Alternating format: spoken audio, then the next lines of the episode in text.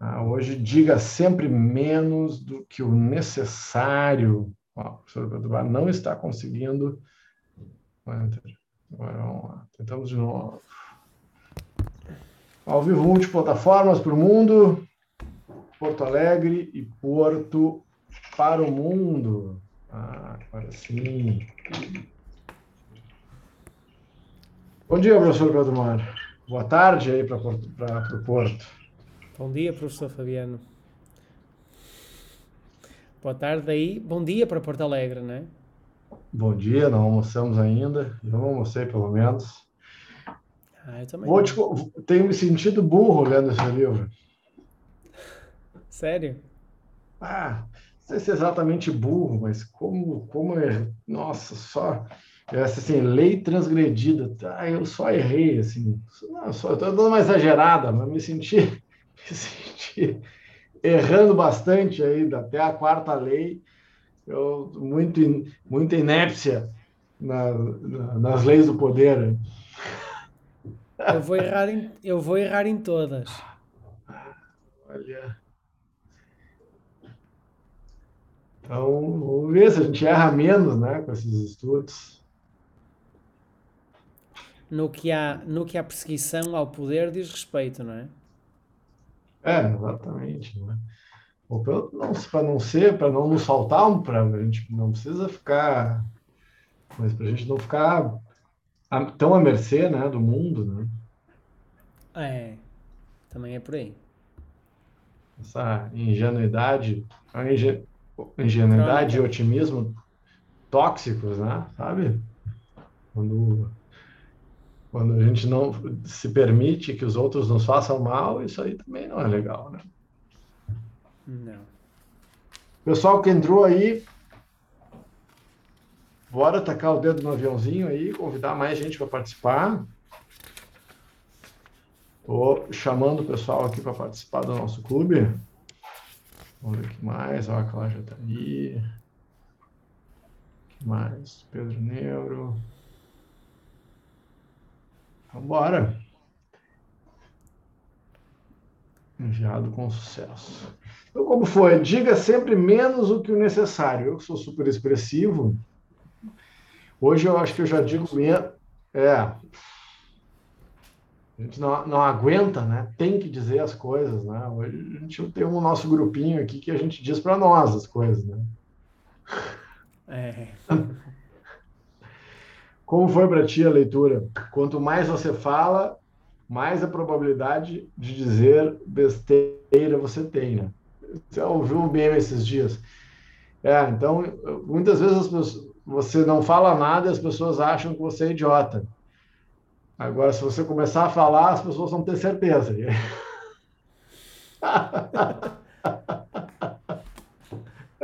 é mais ou menos isso. É, se ficar quieto, se ficar quieto, pelo menos as pessoas não vão ter prova da nossa burrice, né? Da nossa idiotia. Agora, se a gente começar a falar, eles vão ter certeza disso. Há vários ditados sobre isso, né? O pessoal está a dizer que a imagem daqui está com má qualidade. Não sei se já melhorou. Tu vês-me bem, Fabiano? Ou a imagem está distorcida? Está distorcida. Eu te ouço bem, mas uh, a viagem está distorcida. Ah, deixa eu ligar aqui o Wi-Fi então, a ver se melhora. Nas outras plataformas aqui no YouTube e tal, tá tudo certinho. Sim, é, é o telefone. Deixa-me só. Bom, já liguei o Wi-Fi, não sei se vai funcionar se não.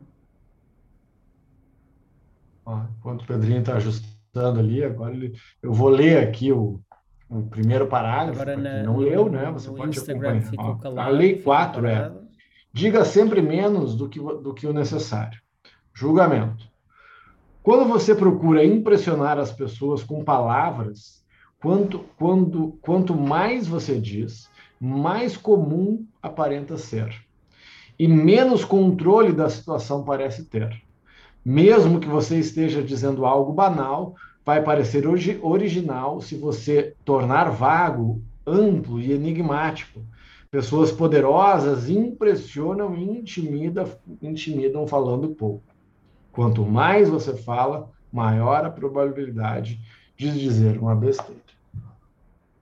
Deixa eu chamar o professor Pedro mais de novo. Então, essa é a lei número 4 das 40 leis do poder. Aí o livrinho, né? Alô? Ouves-me? Muito bem agora. Imagem tá boa. Isto, super. isto muda, mudar a rede a meio da, da, da, da chamada não funciona. Ah, isso aí, ao vivo é assim. Eu estava a então, eu lia, que... enquanto, tu tinha, enquanto tu tinha caído, eu lia o, a lei e o julgamento ali para a gente começar a falar. Bora lá. Ah, eu, eu ia dizer que existem vários ditados em, em, em português sobre isso, não é? Um, há duas classes, eu acho que essa frase deve ser, não sei se é do professor de Rosa, há duas classes de pessoas que dizem pouco, que falam pouco. As que não têm nada para dizer, não é? E as que já sabem que não adianta. Isso é uma. Uh, a outra é aquela de perdeste uma bela oportunidade para ficar calado.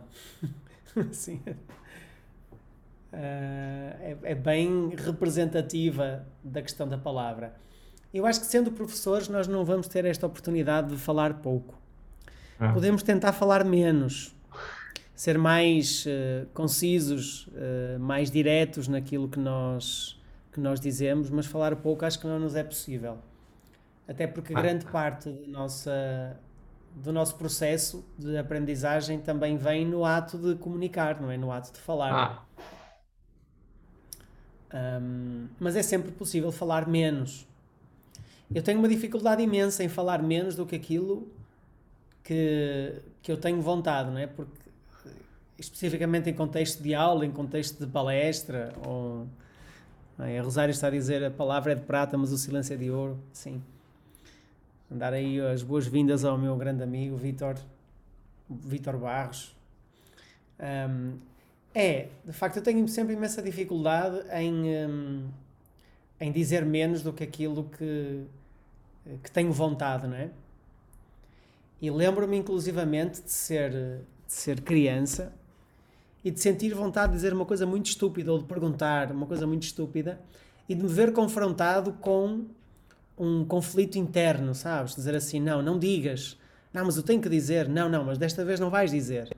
E muitas vezes eu sucumbia a essa vontade estúpida de dizer algo que não tinha sentido rigorosamente nenhum. Então eu entendo que é mesmo, parece que existe uma, uma entidade com, com existência própria em nós, independente do resto, não é? Que quer falar e quer dizer e que muitas vezes mete os pés pelas mãos não sei se é uma expressão que existe no Brasil, Sim. mas meter os pés pelas mãos e, e, e comprometer-se. Eu, eh, antes de passar a palavra, uh, e pegando também no que a Rosário estava a referir acerca do silêncio, é, muitas vezes, não sempre, a questão é essa: é a incapacidade de lidar com o silêncio, a incapacidade de lidar com a ausência de informação porque nós temos uma necessidade absurda de segurança e de, de controle e de domínio da situação e de sabermos para onde estamos a ir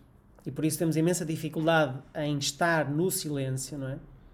É essa dificuldade que muitas vezes faz com que nos antecipemos com informações que não só não são necessárias, quanto provavelmente nos fazem perder alguma coisa, não é? Porque nós atrapalhamos-nos no silêncio. Ah, não, está desconfortável, eu não sei se talvez eu tenha que falar, talvez eu tenha que dizer alguma coisa e comprometemos-nos. E muitas dessas vezes pensadas anteriormente, não é? Nós anteriormente já dizemos eu vou para ali, mas eu não vou dizer isto. Eu vou estar naquele contexto, mas eu não vou emitir isto, este, este tipo de, de, de frase ou esta informação. E ainda assim, de uma forma ou de outra, nós eh, acabamos por comprometer, não é? Não é à toa que é muitas vezes, para muitas pessoas, é profundamente difícil conter um segredo. As pessoas têm tendência para vazar, não é? Deixar, deixar passar. Então, é, e, e, talvez por isso também esse silêncio nos dê tanto poder. Não o silêncio em si, mas o processo pelo qual tu tens que passar para dominar o silêncio, para estares à vontade no silêncio. Ou seja, talvez não seja tanto o quanto tu dizes, mas o poder que tu tens sobre a palavra. Tanto que a regra, o inverso final, da, da, da, lei fala um pouco sobre isso, não é? Às vezes o silêncio é, é pior. Então tem mais a ver com o que se diz e com o poder que nós ganhamos sobre o que dizemos do que propriamente a quantidade de informação que nós, que nós passamos. É, e, e, uma coisa legal que eu resgatei nessa segunda leitura, que fazia, que aí faz, fez mais sentido para mim, essa lei do poder, porque quando a gente trata de autoconhecimento, a gente está falando de poder. Né? De poder sobre si mesmo, né? de tornar-se uma, uma pessoa poderosa, capaz de transformar-se, de transformar o mundo à volta. Então, eu tenho buscado encarar essa leitura dessa forma. Então, quando eu disse para assim, domine a sua, a, a, as suas palavras, assim mostra que domina a si próprio, disse, nossa, aqui faz sentido isso. Aqui, aqui o jogo muda, né? Porque a gente está falando de clareza, né? Então, porque dizer algo, quanto usando o mínimo de palavras necessário, o mínimo, né? tirando o ruído da comunicação, isso tem a ver com conhecer-se. Né? Então eu vou simplesmente dizer o que eu penso, porque ah, mas eu tô, é o sincericida, né? O sincerão, né? Ah, mas eu estou sendo verdadeiro. Então, eu estou sendo um grosso, né? Foi a história do, do romano ali, né? Está tá sendo sincero, está sendo um ogro. E, e, e, conseguir compreender essa diferença né, fundamental. Né? Eu não preciso estar num locus de muitas vezes até de arrogância, muitas vezes é, tem vezes que é incompetência, tem vezes que é arrogância, tem vezes que é timidez, como eu falei da outra vez, a timidez é tanta que eu tenho que fazer tanta força que eu acabo falando mais do que eu precisaria, porque o locus esse é, fica acaba, acaba sendo muito solitário, né? Ah, e, então, esse, esse tem sido, né? A pessoa que não consegue controlar as palavras mostra, mostra que não tem uh, uh, controle sobre si mesma e não merece respeito. Eu achei interessante que refletindo sobre essa frase. Ah, porque tá, tu vai para uma reunião, tu vai, e a, e a pessoa vai ser inadequada, ela vai deixar as pessoas desconfortáveis. Ah, então, qual é o ponto, qual é a responsabilidade que eu tenho que ter? Tá? Então, uh, por que, que a gente quer? A gente quer ser do jeito que quer, quer falar tudo que pensa e quer obrigar as pessoas a nos aceitarem.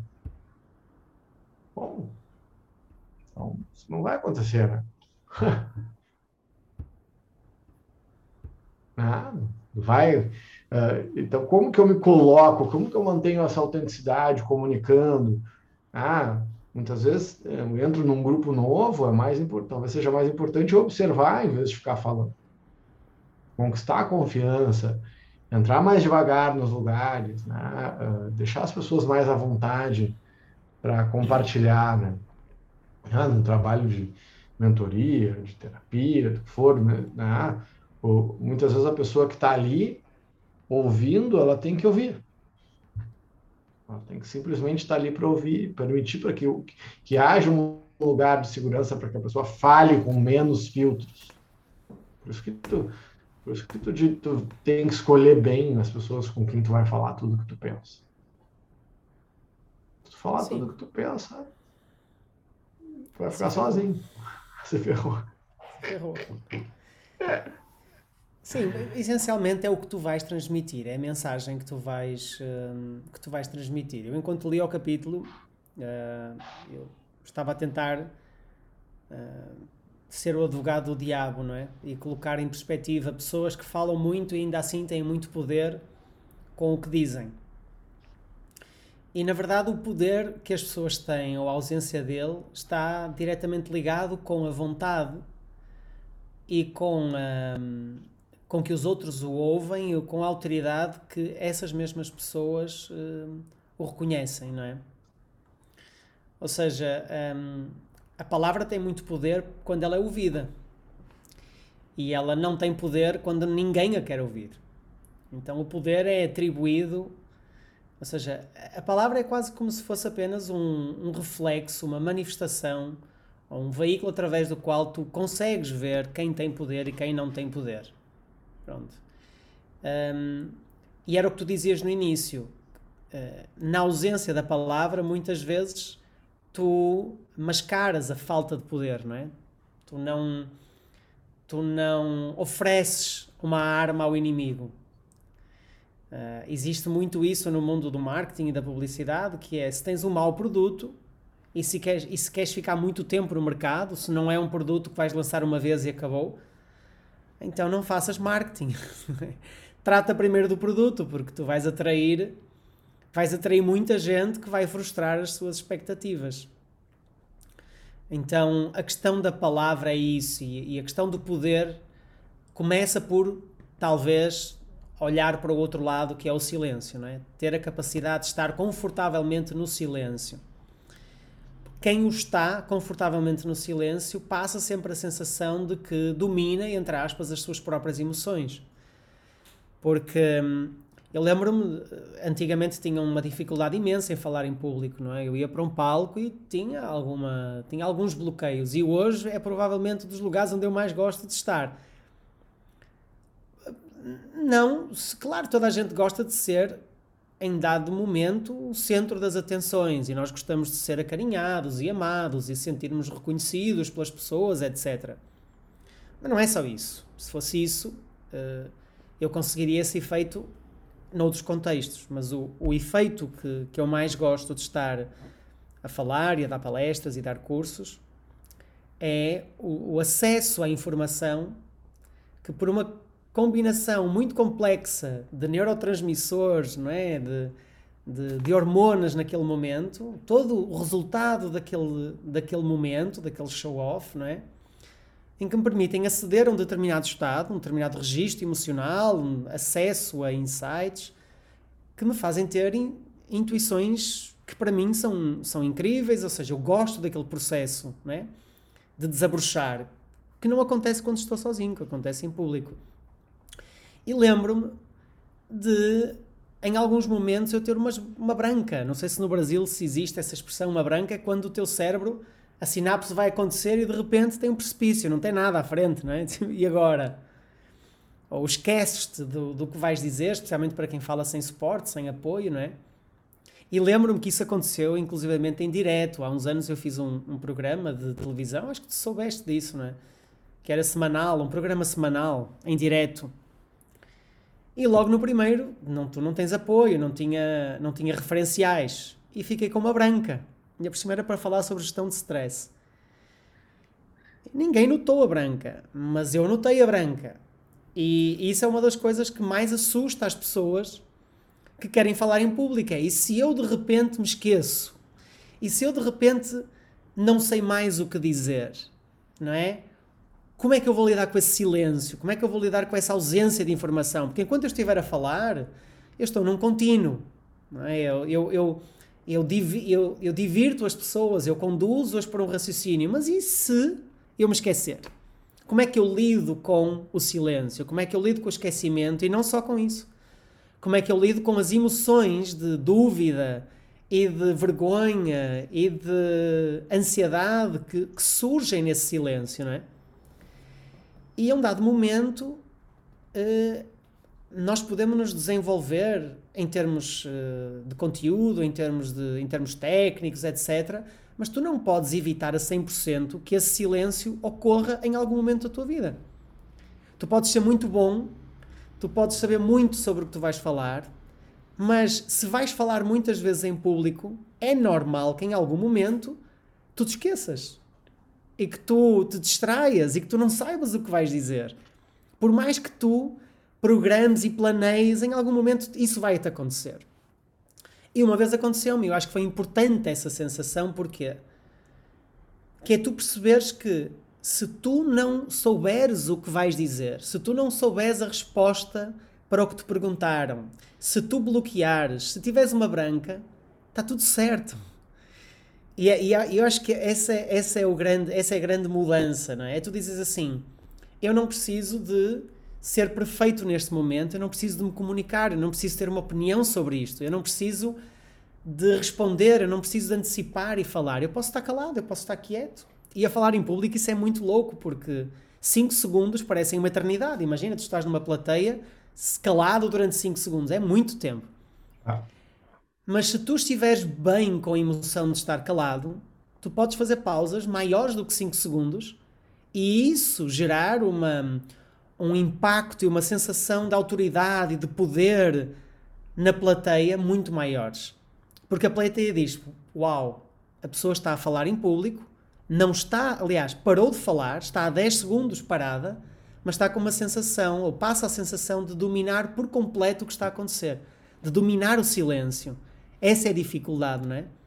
Então, talvez o domínio do silêncio pressuponha o domínio das emoções que aparecem no silêncio dentro de nós e também o, a humildade, começa pela humildade de saber que nós não temos que preencher todos os espaços, nós não temos que, que colocar sempre informação, não é? Mas essa é a minha experiência, passo agora para ti a... Ah, uma coisa para a gente estar até atento, né, na parte ali que ele fala do, do cara, aquele que foi o, o inimigo do czar, né, que que foi enforcado e aí a, cobra, a corda arrebentou. E, e ele, em vez de ficar quieto, disse, ah, ele viu, nem, nem isso eles conseguem fazer direito aqui na Rússia. Daí, essa, daí chegou na... Ah, é, é, o cara ia ser perdoado, mas daí deu com a língua dos dentes e agora então nós vamos pegar uma corda reforçada e tu vai morrer. Então, a lição, né, de aprenda a lição, as palavras, depois de pronunciadas, elas não podem ser tomadas de volta. Mantenha sob controle, cuidado particularmente com o sarcasmo, a satisfação momentânea que, tem, uh, que se tem dizendo frases sarcásticas será menor do que o preço que se paga por elas. Ah, isso é é, é poderoso esse aprendizado para a gente estar atento, né? Onde que a gente está, uh, porque, claro, dependendo de onde a gente está, a piada ou sarcasmo é um mecanismo de defesa. A gente, o ser humano usa o sarcasmo muitas vezes por insegurança. Ah, eu estou inseguro, então eu fico fazendo piada. É uma forma de. E muitas vezes as piadas são inadequadas é um, ficar atento, pô, será que eu tô, por que será que eu, eu tô nesse passivo agressivo? Será que eu tô uh, uh, com esse sarcasmo, né? E, e, estudando muito a compaixão e a gentileza esse ano, a gente tem, por muitos amigos, né? Tem aquela máxima, né? Sabe, perco amigo, mas não perco a piada.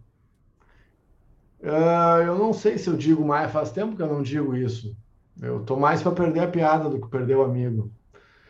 Então, uh, tenho refletido muito, ah, pra, não é para a gente se embotar, né, se engessar, mas realmente se tornar mestre das próprias palavras. Não perder a autenticidade, manter a força, manter a espontaneidade, mas uh, ter uma mais atenção àquilo que se diz. Ah, mas tá todo mundo mais chamuscado, né? mais sofrido, mais sensível, nesse, depois desses dois anos de pandemia. Então, ah, dá para ter um pouco mais de atenção. Então, para mim, acho que os grandes aprendizados desse livro, mas desse capítulo, quanto àquilo que é dito, é a gente realmente estar mais atento. Não é não dizer, mas senão a gente diz, ah, mas eu não fiz nada de errado. Bah, o que eu, eu já ouvi de tanta gente, ah, mas eu não fiz nada de errado, por que, que tu está sem? Não tem nada a ver com certo ou errado. Não tem nada a ver com isso. Agora, se a pessoa tá, repente está mais triste, está mais sensível e eu estou atento, eu tenho essa atenção, talvez eu consiga me colocar de forma distinta. Consiga entender se aquele é o momento que eu posso ou não fazer piada. Ah, tampouco sou, sou bem reticente quanto a essa hipersensibilidade que o mundo tá, tudo, não pode falar nada. Esse cara, acho que tem um, nem tanto ao céu, nem tanto à terra. Eu acho que ao mesmo tempo que a gente tem que estar mais sensível a, o que as nossas palavras dizem, eu também busco ficar mais forte. Tá? De quem sofreu bullying, de quem seguido houve a piada, aqui no, aqui no Brasil é comum fazer piada de gaúcho. Ninguém tem dó de fazer piada da gente. Tá? Mas se eu ficar. E ninguém, as pessoas não vão mudar. Elas vão continuar fazendo piada. Agora, o que, que eu fiz? Eu vou brigar com todo mundo que faz piada ou eu vou ficar mais forte? Eu vou me trabalhar. Então, tem o outro lado, não só de quem, de quem uh, diz menos, né, dizer menos do que precisa, mas eu do outro lado, quando as pessoas dizem simplesmente como eu reajo a essas, essas pessoas falastronas que não estão nem aí para aquilo que dizem. Ah, então, sempre tem, tem mais lados e essa lei do, é, e a gente pode fazer a nossa autoanálise não só por quem acerta ou erra, proferindo ou não proferindo palavras, mas quem está do outro lado, né? Como o exemplo lá do, do, do, outro, né? Do, do, não brilhe mais do que o, do que o mestre, né? O cara errou e aí o Luiz XIV mandou, mandou prender o cara e o cara ficou preso o resto da vida. Saiu do céu e foi para o inferno em três segundos, hein? em uma semana, o cara saiu da vida espetacular e foi morar numa masmorra. Pô, mas... Então aí eu sou inseguro, eu sou Luiz XIV, eu tenho poder, eu falo pouco, né? Que ele traz o exemplo aqui, e analiso. Tá, mas o que, que eu faço com, as... com quem erra? Eu puno também? Como é que. Pô, se um amigo meu passa do ponto e me diz uma coisa desagradável, eu vou cancelar ele ou eu vou dizer, olha, eu fiquei chateado aqui, fiquei desconfortável. A minha tendência para as pessoas que eu acho que têm chance é compartilhar aquilo que eu senti e dar a chance para que a pessoa evolua. Ah. Sem dúvida. Então, então, tem várias leituras, vários níveis de leituras né, que a gente pode fazer. E, e acho que essa questão do ficar calado por mais tempo é importante entender também em que grupo que a gente está, quando que a gente é professor, quando que a gente é aluno. Ah, a gente tem que estar tá sempre falando, eu vou ficar quieto um pouco e, e aprender, observando. Então, o ficar quieto tem, tem essa busca do mindfulness, da meditação, né? do silenciar a mente para permitir-se aprender. Senão a gente está falando, falando, falando, então a gente está tá, tá só ouvindo a própria voz, não está ouvindo o mundo à volta. Então fiquei com essas com esse entendimento, com essa leitura, né, de, de, de, de ficar mais sensível a, ao silêncio, né, mais, mais capaz de suportar o silêncio uh, hoje. Então... Sim. E tem outra coisa, não é? Estão muitos temas misturados. O silêncio, uh, ficar, ficar calado quando alguém está a falar é relativamente mais fácil do que ficar calado quando os outros também estão calados, não é? Há uma. É quase como.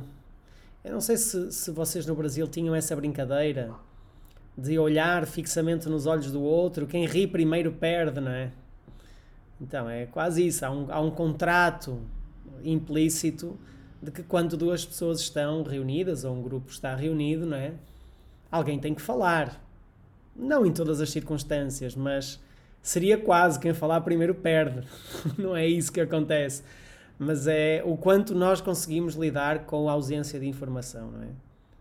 Tem sempre a ver com o domínio das nossas emoções e. Uh, e estarmos confortáveis uh, no ponto em que nós no ponto em que nós estamos e há uma ânsia né das, nossa de querer saber o que as pessoas estão pensando também ah, e, do que, e do que sentem não é? É é um dos poucos lugares que a gente tem a liberdade de, absoluta né é nesse nesse lugar onde a gente está que a gente pensa e ninguém sabe o que a gente pensa então também tem uma questão de uma privacidade, de um silêncio. É só eu. Então não vou compartilhar, sabe? Eu, eu, eu brinco aqui, eu sou eu brinco com uma certa radicalidade quanto a essa tirania, uh, uma tirania que a gente tem, uma tirania social do cala quem cala consente. Se, fala em Portugal quem cala consente, só tem vezes que quem cala só não quer lidar com a imbecilidade do outro ou está cansado, ah, então calar não é consentir. Ah, o princípio lá do Jordan Peterson, fale a verdade ou pelo menos não minta. Então, tem vezes que tem que calcular se vale a pena também dizer as coisas. Para que, que eu vou dizer? Para brigar? Vou ficar quieto. Ah, em que momento que a gente. Ah, ah pode ser. É, então, então, esse, então, se alguém me pergunta, ah, Fabiano, posso te fazer uma pergunta? Quando alguém começa uma, começa uma conversa, posso te fazer uma pergunta, me dá um arrepio uma espinha. Porque ela já fez a pergunta. Então, tu quer mais uma pergunta? Posso fazer uma pergunta? É uma pergunta. Ah, mais uma, tu quer? Eu disse, você pode perguntar sempre o que você quiser, e eu, e eu me reservo o direito de responder se assim eu quiser. Mas como é que as pessoas reagem? Como que você reage se você faz uma pergunta e a pessoa responde da seguinte forma: ah, Eu não quero falar sobre esse assunto com você. Pensa aí, o pessoal que está nos assistindo. Pensa sinceramente uh, e aí deixa mais pressionado. Pensa aí no casamento, uh, namorados, e alguém te faz uma pergunta e, e tu diz, ah, não, não quero falar sobre esse assunto. Pensa o problema que você vai ter se você... Que, porque, assim, falar menos do que o necessário pode nos gerar um problemão. Olha, no assunto eu não quero falar, só olha, eu não tenho. Ou alguém que você está conhecendo, só, olha, a gente ainda não tem intimidade suficiente para falar sobre esse assunto. Eu não quero falar contigo sobre esse assunto. Como que a gente reage frente ao silêncio do outro? O silêncio, porque tem que ser muito poderoso para manter esse silêncio, para não responder. Ah, posso fazer uma pergunta? Pode. Mas eu só vou responder se eu quiser. Eu sempre falo isso. Eu só respondo, ah, eu ficaria super sem graça. Mas é, eu também fico sem graça, eu pergunto, mas, eu, mas hoje eu também faço o trabalho de, ok, ah, eu não quero falar sobre esse assunto, então eu, eu também me trabalho isso, de conseguir respeitar o silêncio do outro. E não é fácil. Ah, então se não está respondendo é porque é. Eu disse, não, isso não é, não vou falar. Esse é um assunto que eu não quero falar. De vez em quando eu faço isso só para ver como a pessoa reage também. Um abraço aí ao Malakini. Fala, professor. Então, co um... como, como, é que se dá isso? Eu uso muito esse artifício. Vou dar mais um exemplo, daí eu te passo a palavra. Tá? Eu acho que eu já falei sobre isso aqui. Uh, Entrou uma ligação. Olá? Deixa eu te ouvir. Ah, ok.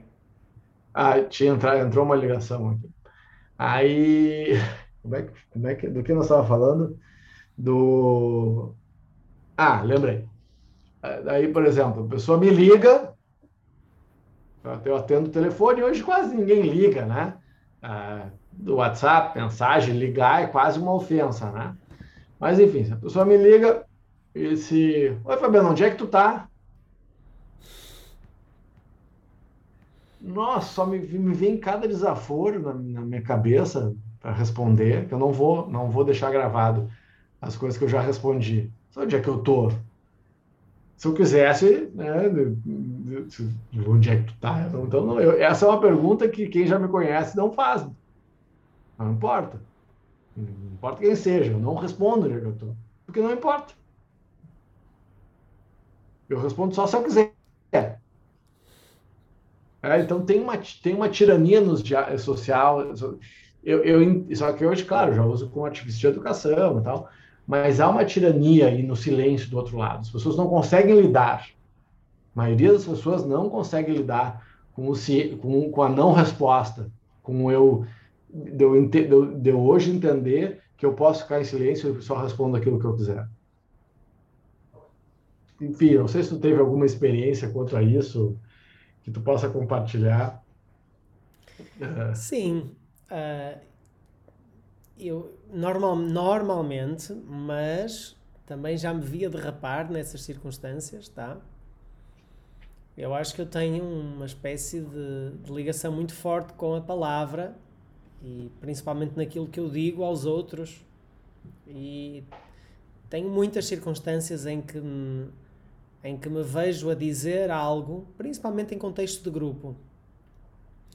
Então eu vejo, é quase como se pudesse uh, dissociar o processo de observação do da fala e eu observo que vou dizer determinada coisa. Mas aí é quase como se medisse o impacto daquilo que eu vou dizer em alguma pessoa, que vai ferir suscetibilidade daquela pessoa, daquela, e não digo enquanto estou a falar, eu mudo o discurso. É, é engraçado porque eu vejo muitas vezes, confronto muitas vezes com essa situação. de perceber que ia dizer alguma coisa, mas há uma informação inconsciente que me diz assim: aconteceu aquilo com tal pessoa, ela vai se melindrar, ou percebes? Tipo, e é inconsciente.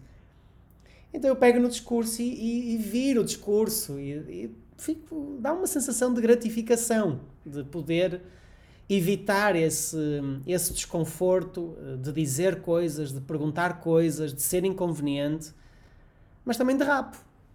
Ou seja, às vezes percebo, às vezes percebo esse impulso do inconsciente, dizer assim, ah, mas já foi, e pergunta na mesma e depois percebo aquela sensação de desconforto e às vezes tu tentas compensar e piora um pouquinho, enfim. Um, mas eu tenho essa relação com a palavra muito uh, muito presente, que é especialmente em grupo ter sempre muito cuidado com o que se diz. Não é que eu esteja travado a manipular o que estou a dizer, mas é de vez em quando, se eu, especialmente se eu não estiver preocupado, se eu estiver fluido, aparecem-me sempre alguns sinais que me dizem não digas isto, vai por ali, não perguntes isto.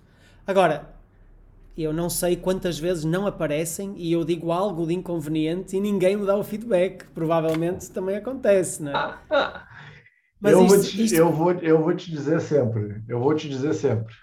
Ah, boa. Agora, ah, porque, eu, que eu... porque eu quero que me ajudem, né? Para mim, aí o cara tá com alface no dente ninguém te avisa. Ah, claro. E, e, quando me avisam, agora com esta questão do aparelho, não é? Do, do, do, do aparelho invisível, quando tiras para comer, tem aqueles pinos todos que agarram a comida, não é? Ah. E agora é normal eu comer e ficar com uma coisa num dente. Então as pessoas dizem, ah, pois é isto e tal, eu não sei onde é que é, aqui, ali, é tentar tornar isso o mais natural possível, para que a outra pessoa não se sinta ela própria constrangida ah. de, de, de, dizer, não é?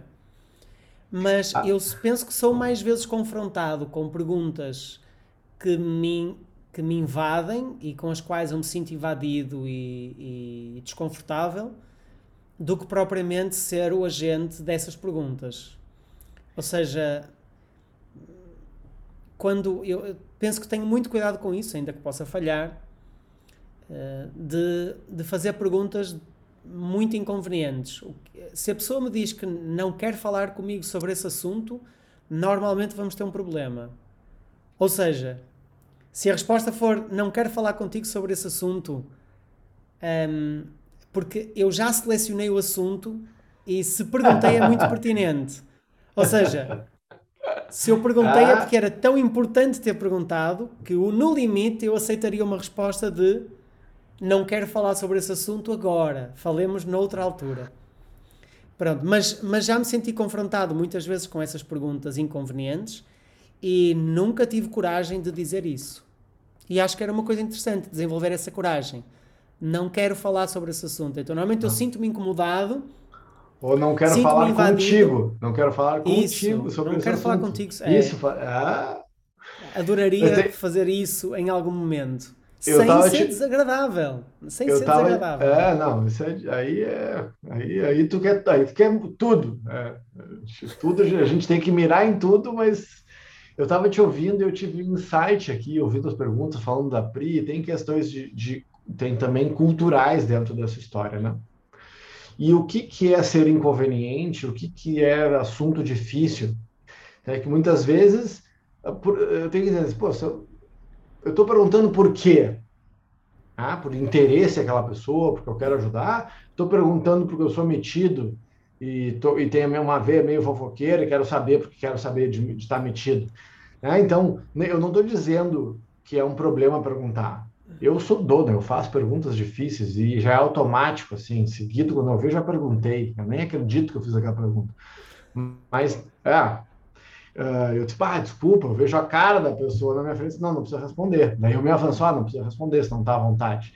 Mas, mas tem vezes que é só inconveniente, tem gente que é muito inconveniente uh, no sentido, automaticamente, nos diálogos. Uhum. Agora, quando tu trabalha com o que a gente trabalha, a gente vai ficando treinado em fazer perguntas. A gente tem que fazer perguntas difíceis para a pessoa evoluir. Isso, isso é do jogo, né? Então, eu, eu não posso me eximir muitas vezes de fazer perguntas que são muito duras e perguntas que gerem reflexão. Ah, mas eu, eu faço, tenho, faço isso enquanto locus de professor, enquanto faz parte dessa caminhada. Agora tem gente que faz só admitido. Então não tem gente assim, ó, para a gente não cair num erro de estar tá podendo de repente passar a ideia de que é certo perguntar, é errado perguntar, é certo não responder, é certo responder. Não, não tem isso. A questão é a gente ter sensibilidade. É, é, muitas vezes a gente começa a receber feedbacks, sabe? E se, pá, eu, eu tenho que ter a noção, só, olha, tá, tá bem difícil essa conversa para mim, me dá um tempo, me dá uns 15 minutos, só podemos falar sobre isso amanhã. Eu sei que isso é uma conversa importante, né? mas é, hoje eu não vou conseguir falar. Ah, então, essa resposta mais dura, sabe? Não quero falar sobre isso. É, eventualmente é uma coisa. Tu tem que ter a sensibilidade. Ah, mas não, ah, mas tu tá num relacionamento íntimo, talvez tu não tenha a, nem o direito de, de, de, de, de todos os assuntos. Quais são, esses assu quais são esses assuntos que tu pode se reservar o direito de não falar? Não sei. Ele não tem uma resposta pronta, não tem um passo a passo. A gente precisa ter atenção na construção dos relacionamentos, porque a dialógica, a dialética, esse diálogo, né? Essa construção do relacionamento, inclusive o não diálogo, né? o silêncio confortável é, o, é ouro, né? Ficar horas do lado de uma pessoa sem precisar falar uma palavra, sem ficar constrangido, é muito mais difícil do que responder perguntas difíceis, eu acho. Então, gente, é. não tem não tem one size fits all, tá? Não tem uma resposta que sirva para todo mundo. A gente está trazendo essas provocações para a gente reflita e coloque em prática. Mas quem sabe, eu falo muito, falo muito, quem sabe se eu não vou na próxima festa, numa próxima festa, próxima reunião e vou ouvir um pouco mais do que falar. Então faça o exercício. É, ou o contrário, né?